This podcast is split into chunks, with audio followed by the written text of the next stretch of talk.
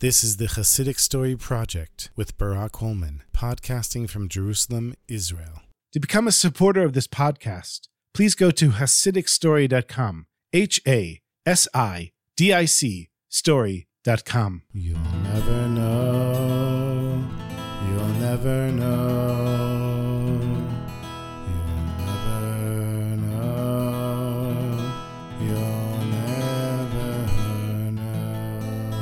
The great tzaddik, Reb Michal of Zlotchov, was on his way to visit the Baal Shem Tov, and as he passed through town through town, he noticed that there were signs pointing to a kosher resort where all the food was free and anyone could stay as long as they wanted for free. And as he's riding on the road with his wagon and his horse, he sees again and again that there's sign after sign after sign pointing to this free inn, practically begging Jews to come and visit. And so when Reb Michal gets to the town, he goes there and he says, What's going on? They said, Would you like a place to stay? He said, Yeah, of course, I need a place to stay. And they gave him a beautiful room. They showed him where the mikveh was, the shul. They gave him a beautiful meal, and they said, You can stay here as long as you want, no charge. So Reb Michal, he said, I don't understand. What do you mean, no charge? Who's paying for all this? So somebody pointed to this Jew who was sitting in the corner of the Beit Midrash in the house of study. And he was obviously learning from a sefer, from a holy book.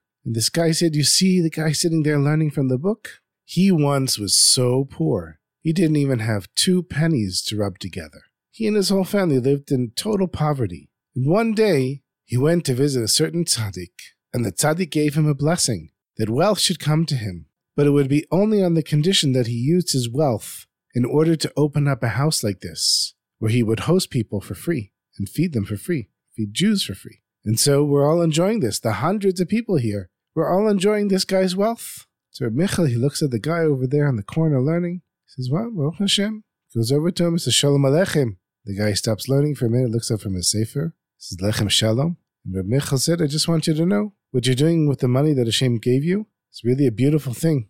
Shekoach. That's why Hashem gives people wealth, in order to help their fellow Jews. And Reb Michal finishes his time there. He needs to get to the Baal Shem Tov. That's where he's going after all. It's Friday, and on his way, he passes through another town. He reaches this town, and when he gets to the town, there's a wall around the whole city. Reb Michal sees that there's only one way in and out of the town, and it's guarded by a guard. So he approaches with his horse and wagon, and he says, Is there any kosher food in your town? The guard tells him, Rabbi, you're welcome to come in, and there is a kosher in here. However, we have a rule in this town that no Jew is allowed to spend the night here except for the man and his wife and their family who own that inn. So you can come in, but you got to be out by nightfall. So Rabbi said, Yeah, sure, no problem. He goes in, he goes to the tavern, he sees the innkeeper, Shalom Aleichem, Aleichem Shalom. He said, Can I please have a meal? The innkeeper says, Sure, and it was a very expensive meal, as opposed to where he was before, where everything was free by this innkeeper, I guess, you know, supply and demand. He was the only one supplying, and if there was demand, it was going to cost a lot of money. But the food was good, and he was happy. It's now getting later on Friday, and Reb Michal has to get to the Baal Shem Tov in Mezhibuz. So he gets on his horse and wagon. He says goodbye to this Jew and his family and rides out of town. He's not far out of town before one of the wheels on his wagon breaks. And Reb Michal, having no choice, he gets off. He removes the wheel. He takes it back into the town, gets the wheel fixed, comes back to the wagon, gets the horse going, and he's riding for maybe 10 minutes. And again, another wheel breaks. So Michal realizes, okay, there's no chance that he's going to make it to Mezhibuz on time for Shabbos, and he doesn't want to break Shabbos by riding on Shabbos. So he walks back to the town. The guard looks at him and he says, Didn't I tell you no Jews are allowed to stay here for the night? And Reb Michal said, Yeah, but Shabbos is coming and my wagon broke, and I have no choice. I have to spend Shabbos here. Guard said, Sorry, the rules are the rules. So Reb produces a little bit of money, some cash, puts it in the guard's hand, and he says, The rules are the rules. Come on in. Just don't let anyone catch you. And so Reb goes into the town.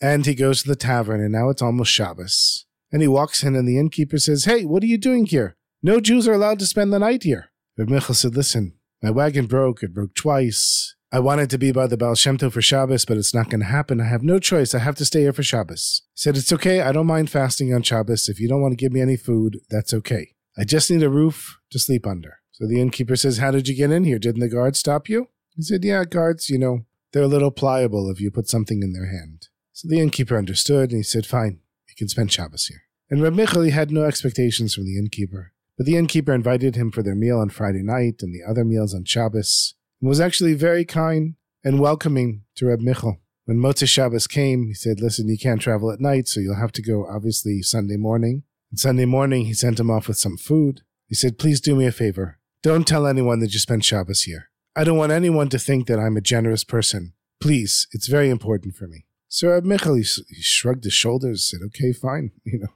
if you don't want people to think you're a generous person, that's okay with me. It seems like a strange request, but whatever. Reb Michal now has his wheel fixed. He got it fixed already on Sunday morning. And this time he doesn't have any problems riding on the wagon. He has a safe trip all the way to Mezhibuz, to the Heilige, the holy Baal Shem Tov. And when he walks into the Baal Shem Tov's room, the Rebbe looks at him and he says, Nu, Reb Michal, how was your Shabbos? And Reb Michal understood, okay, the wheels didn't break on the wagon for nothing. Obviously, there was a reason, and the Baal Shem Tov knew it. So Reb Michal said, Yeah, Shabbos is great. You know, I spent it by the innkeeper and his family. But Rebbe, what's the deal? I wanted to be here with you for Shabbos. Why did that happen to me? And the Baal Shem Tov said, You'll see. On your way home, you'll see. Just make sure you travel the same way that you came. And on the way back, when Reb Michal gets to the outskirts of the town where he had spent Shabbos, he sees the innkeeper's wife is standing there, and next to her is a body covered with a cloth in a wagon. Reb Michal pulls up next to the wagon and he says, My lady, what's going on here? What happened? She said, Reb Michal, this is my husband. He passed away just this morning. But you should know something, Reb Michal. My husband, he was one of the 36 Lamed Vav hidden tzaddikim, and he didn't want anyone to know about what he did. Maybe you've heard there's a guest house not so far from here where there's a simple Jew who became wealthy after going to visit a tzaddik. So that Jew came to my husband one day. He didn't know that my husband was a tzaddik. He just came by the tavern. He said, I'm struggling so much I can't make ends meet. My husband gave him a bracha. But really, my husband started sending him money. And he told him that you need to use this money to open up the guest house and host Jews for free. Give them meals. And the rest of the time you can spend learning in the corner of the Beit Midrash. So that Jew that you saw when you came over here, that was all thanks to my husband and all the money that we make from this inn. And it's not just here. We support many houses like this in surrounding villages all around. But my husband didn't want anyone to know. Before he died, he told me today was the day that he was going to die, and that he had been waiting for you to come and spend Shabbos with us. He told me that you're a great tzaddik and a rebbe. The Chevra Kadisha, the burial society, they offered to bury my husband, but my husband warned me that they shouldn't bury him. Besides the fact that they wanted to take a lot of money to bury my husband, he said they're not on the level to touch his body, that I should stand here by the road and wait for you and someone else to come and bury my husband. So Reb Michal is standing there with the tzaddik's wife, and he's thinking, who's going to come here to help? And he says to the wife, I'm here, but who else is here? And they're looking around, and they see in the forest someone comes walking out of the forest. It's a lumberjack. He has an axe and a shovel over his shoulder, and he's whistling as he walks over.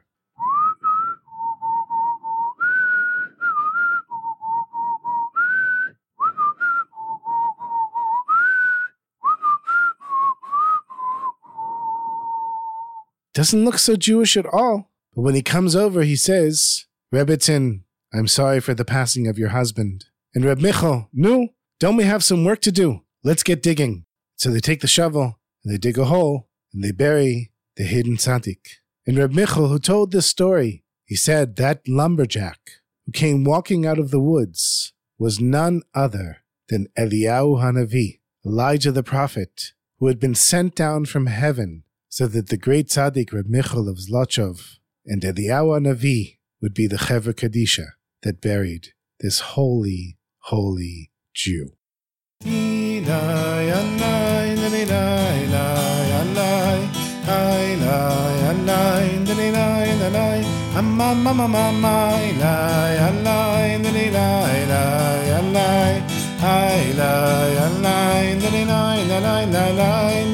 Ay da da da ya la da da da ya la ay da da da da ya la da da da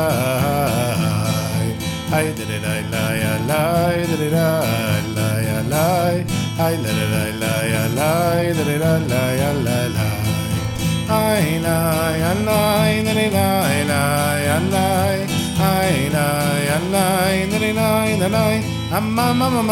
aye, I'm aye, aye, aye, aye, aye, I aye, aye, aye, aye, aye, aye, aye, aye, aye, aye, aye, aye, aye,